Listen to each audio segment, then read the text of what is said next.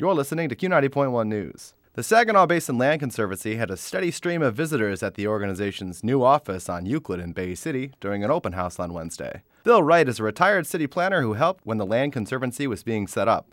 He says the new building is the brain for a system that has far reaching benefits in the Great Lakes Bay region and someday even further. There's lots of opportunities all over this country for this to happen, but they started it right here. Ted Lind is the SBLC's Director of Community Conservation.